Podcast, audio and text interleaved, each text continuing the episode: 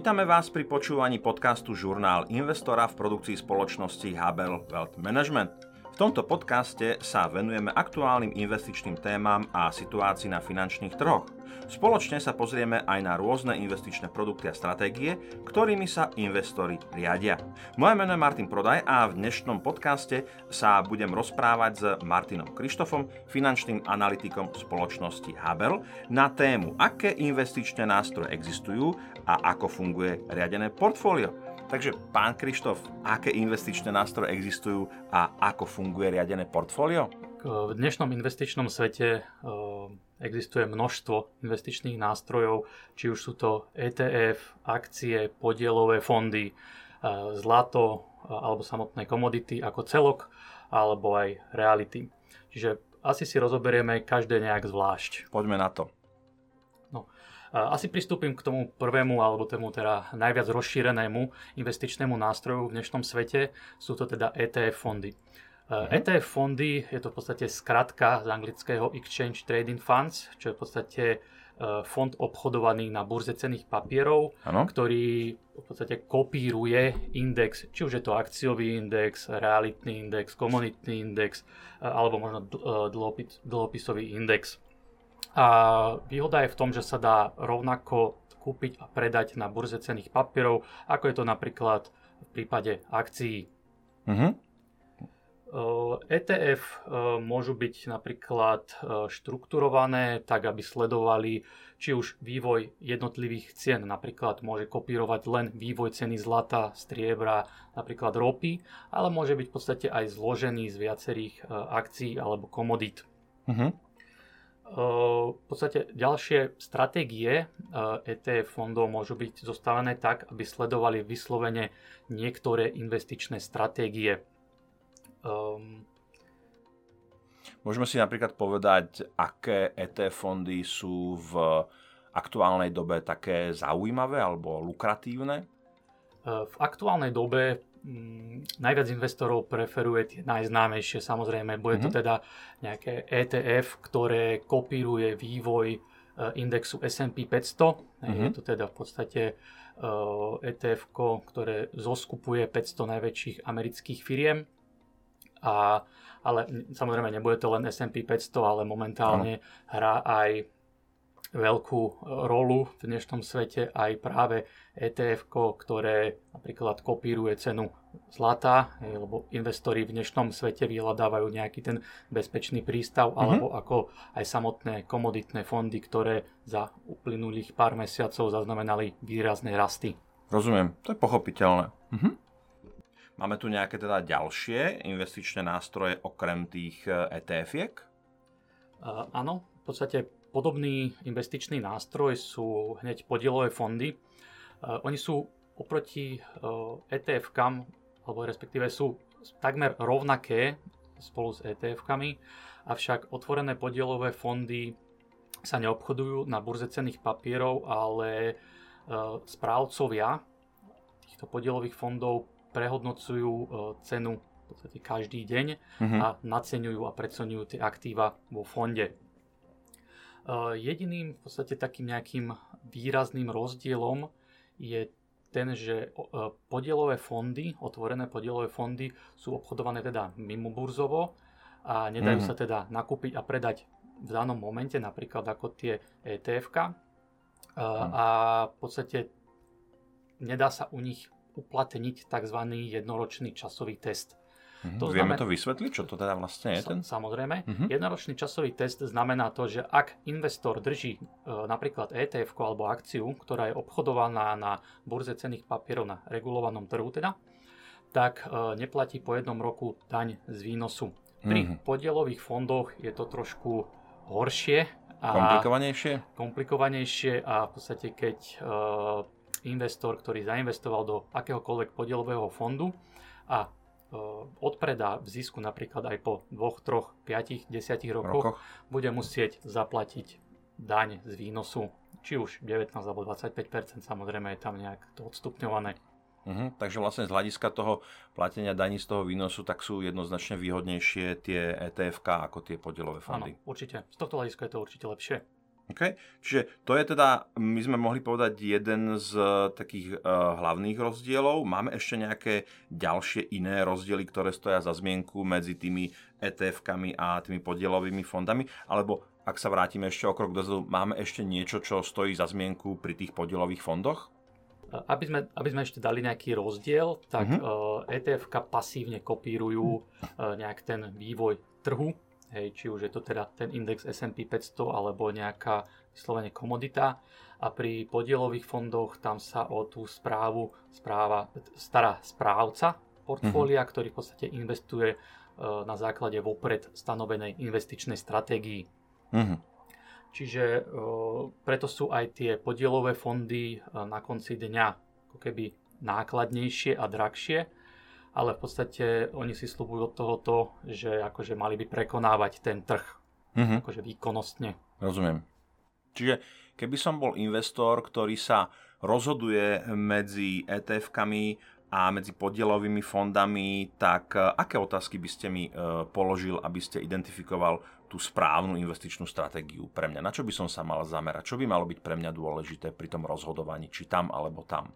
Určite Prvé je čo najnižšie poplatky. E, samozrejme aj pri ETF, či už keby ste mali napríklad založený účet, niekde kto má vysoké poplatky, tak ako môže to rádovo prevýšiť napríklad aj tú správu pri tých mm-hmm. podielových fondoch, e, ale v podstate prvé sú tie poplatky a nejaká výkonnosť a nejaká tá správa celého toho fondu a nejaká tá investičná myšlienka, že čo chcem vlastne s týmto dosiahnuť chcem mať vybudovaný majetok na dôchodku, alebo chcem to mať v podstate uložené v tom fonde alebo etf na nejaké horšie časy, alebo už akýkoľvek iný dôvod.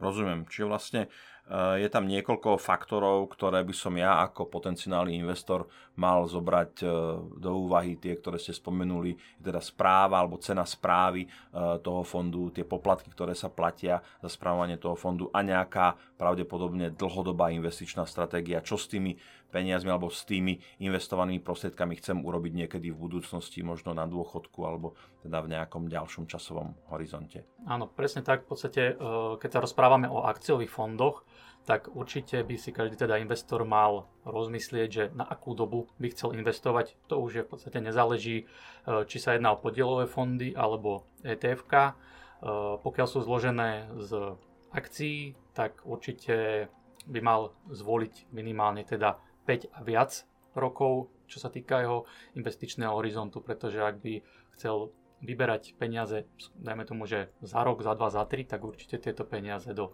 akciového trhu nepatria. Dobre, stojí ešte niečo za zmienku, čo sme zabudli e, spomenúť, keď sme sa teda bavili o výhodách a nevýhodách medzi ETF-kami a medzi podielovými fondami, alebo sme spomenuli všetko? Mm, myslím, že sme spomenuli všetko. E, v podstate takisto aj pri podielových fondoch, aj pri ETF-kách je asi nejaký spoločný faktor to, že obidva, mm, obidva investičné nástroje sú vystavené riziku, trhovému riziku. Samozrejme. Čiže v podstate tam treba brať do úvahy takisto ako aj etf takisto aj podielový fond môže v určitom čase kolísať na cene. Rozumiem. Dobre, tým sme si vlastne uzatvorili prvú časť e, nášho dnešného podcastu, kde sme si zodpovedali otázku, aké investičné nástroje existujú a poďme na otázku číslo 2. Ako funguje riadené portfólio? E, riadené portfólio, teda aktívne riadené portfólio je stratégia manažmentu portfólia, v ktorej portfólio manažéri, sú vlastne správcovia toho portfólia, robia konkrétne rozhodnutia na základe e, fundamentálnej analýzy, technickej analýzy, správ, vlastne nejakej vnútornej hodnoty jednotlivých spoločností a v podstate spoliehajú sa na akési analytické štúdie, predpovede, ale aj vlastné uváženie. Mm-hmm. A ich úlohou je v podstate vyhľadávať investičné príležitosti, znižovať riziko a maximalizovať výnos. Mm-hmm. Vedeli by sme použiť nejakú takú jednoduchú analógiu, k čomu by sme to riadené portfólio mohli prirovnať, ak si to predstavím ako nejaký šuflíček alebo skrinku alebo box, v ktorom mám uložené etf podielové fondy, akcie, nehnuteľnosti, komodity. Predstavujem si to správne? Mohla by to byť primeraná analogia? v podstate áno. Ak sa bavíme teda o takomto už veľmi širokom riadenom portfóliu, tak to naozaj môže byť teda zložené či už z akcií, z ETF, podielových fondov, zlata, realít, možno aj pozemkov. Ano. Ale v podstate, ak sa vrátime k tomu investičnému, tak riadené portfólio zložené z akcií, predstavme si nejaký kôš, kde je zo skupených, ja neviem, 10 alebo 20 alebo 30 až 50, proste nejaký počet akcií, ktorý portfólio manažer teda spravuje do, na základe teda vopred určenej investičnej stratégie. Rozumiem. Samozrejme môžu tam byť zahrnuté aj etf či už kopírujúce celý index, alebo napríklad etf kopírujúce zlato alebo dlhopisy. Mhm. Takže vlastne ten portfóliový manažer potom ten kôš manažuje doslova tým, že vyberá, pridáva, eventuálne uberá nejaké tituly tak, aby vlastne e, sledoval tú stratégiu, ktorá vedie k tomu naplneniu toho investičného horizontu, ktorý ten klient má, áno? Áno, presne tak. Dá sa povedať, že akože ten portfólio manažér, ako on aktívne znižuje riziko, uh-huh a snaží sa teda maximalizovať zisk. Prirovnám to napríklad k situácii, čo sa stala na finančných trhoch. E, Brexit, Británia vystúpila teda z Európskej únie a aktívny portfólio manažér napríklad znížil expozíciu v nejakom riadenom portfóliu o práve tie britské spoločnosti. Pre porovnanie tým vlastne znížil riziko a pre porovnanie taký pasívny E, fond, napríklad alebo ETF, alebo podielový fond, ktorý investuje pasívne na základe e, vopred určenej stratégie, tak e, v podstate ten bol vystavený plné, plnému rozsahu poklesu akcií britských spoločností. Mhm. Tá správa toho riadeného portfólia, ako si to vieme predstaviť? Funguje to na nejakej dennej báze, týždennej, mesačnej? Ako často vlastne ten manažer zasahuje do toho riadeného portfólia? Mm, samozrejme, čím menej, tým lepšie, mm-hmm. a, pretože sú nejaké prognózy na začiatku. A, investuje sa do vopred zvolenej investičnej stratégie, vždy je zvolená nejaká investičná myšlienka, na, zákto, na základe ktorej sa investuje, a, ale v podstate ten portfólio manažér každý deň sleduje dianie na trhu, keď je nejaký problém, ako v podstate sme mali vo februári tohto roka tak vykonal určite nejaké zmeny, keď prišla v podstate invázia mm. na Ukrajinu. Čiže uh, ak by mal expozíciu, expozíciu na ruských akciách alebo možno ukrajinských, ukrajinských, pravdepodobne by znížil váhu týchto spoločností v portfóliu. Mm-hmm. Dobre, takže vlastne, aké sú, ak by sme to zhrnuli, aké sú teda hlavné benefity toho riadeného portfólia? Aktívne riadené portfólio sa snaží teda uh, mať nižšie riziko pri vyššom výnose a snaží sa prekonávať trh ako taký. Uh-huh. Hej. E, čiže vždy aktívne riadené portfólio má zvolený nejaký benchmark, či už je to S&P 500 alebo Eurostock 600, čo sa týka európskych akcií a na základe nejakých parametrov sa uh, aktívni manažéri snažia prekonať svojou správou tieto indexy. Rozumiem. Je ešte niečo, čo stojí za zmienku, pokiaľ sa budeme baviť teda o riadenom portfóliu? Pri riadenom portfóliu, takisto aj pri podielových fondoch, pri ETF-kách, tam v podstate existuje možnosť straty, tak ako sme to už spomínali, e, straty prostriedkov, čo je v podstate jediným všade prítomným faktorom pri všetkých formách investovania. V podstate neexistuje totiž taký spôsob, ktorý by vám priniesol iba zisk bez akéhokoľvek rizika, a to je aj základným faktorom alebo pravidlom investovania. Treba vždy investovať dlhodobo, e, najlepšie pravidelne, ale štatistiky hovoria, že kto investuje jednorázovo, má v konečnom dôsledku určite vyššie výnosy. V súčasnosti pri rekordne vysokej inflácii, či už v Spojených štátoch, alebo v Európskej únii, alebo v samotnej eurozóne, treba teda e, dodržovať základné investičné pravidlá, diverzifikovať, nepanikáriť v poklesoch, ale skôr ich využívať teda na dokúpenie, doinvestovanie, ale samozrejme ich nepredávať v poklesoch. Ten takýto investor má najlepšiu možnosť, ako prekonať akékoľvek ťažkosti na akciových trhoch a v podstate bude za to v budúcnosti odmenený. Treba dodržiať len e, dostatočne dlhý investičný horizont, minimálne teda 5 rokov, ale platí pravidlo, čím dlhší, tým lepší. Ďakujeme vám za pozornosť a budeme radi, ak nám pošlete nápady na investičné témy, ktoré by sme mohli v ďalšej časti rozobrať.